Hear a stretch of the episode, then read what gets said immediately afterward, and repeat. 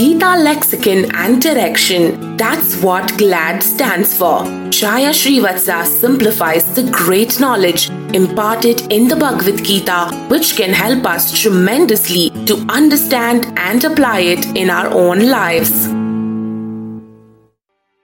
Namaste and welcome to GLAD, Gita Lexicon and Directions.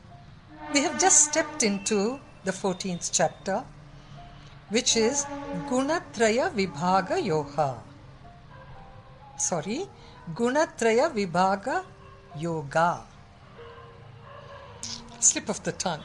Okay, I could have re recorded it, but then these things happen, isn't it? Now, Krishna is telling Arjuna there are three gunas. What are the gunas? They are called traits or characteristics. They are Sattvam, रजस, तम इति गुणा प्रकृति संभवा it is natural for them to be in each one of us the three gunas and निबद्धन्ति महाबाहो they get totally involve in our bodily activities देहे देहिनाम अव्ययम they become part of our bodily activities. See, that is the main thing. There are these characteristics, traits, but they get embroiled into our physical activities, the material energy. Those, the combination and permutations of these three traits dictate all our behavior, our actions, our attitudes too. Now, you see, it could be psychology that he is talking to us about. He was a psychologist in a way, he knew how the mind works. And he's telling Krishna, he calls him, he calls Arjuna Mahabaho, great warrior. You know about archery, but did you know that you have three traits called sattva, rajas, and tama.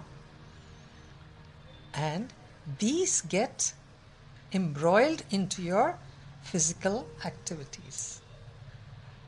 So, for those who wanted to know what is guna, I hope this gives you the explanation. Guna is nothing but a trait or a characteristic. And all of us have these three that's why it says Gunatraya Yoga. And as we go along, Krishna explains about each one of them. It's so interesting to know ourselves like this. Every action of ours is dictated by each of these gunas. There is nobody who's totally with sattva only, with rajas only, maybe with tamas only.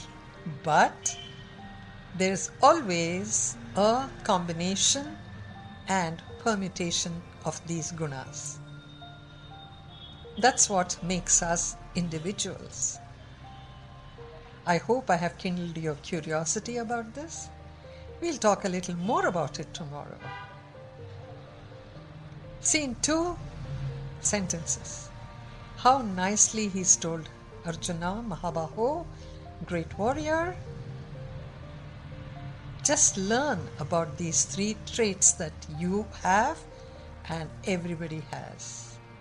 So we'll meet again tomorrow to speak about each of these traits. Till then, Namaste.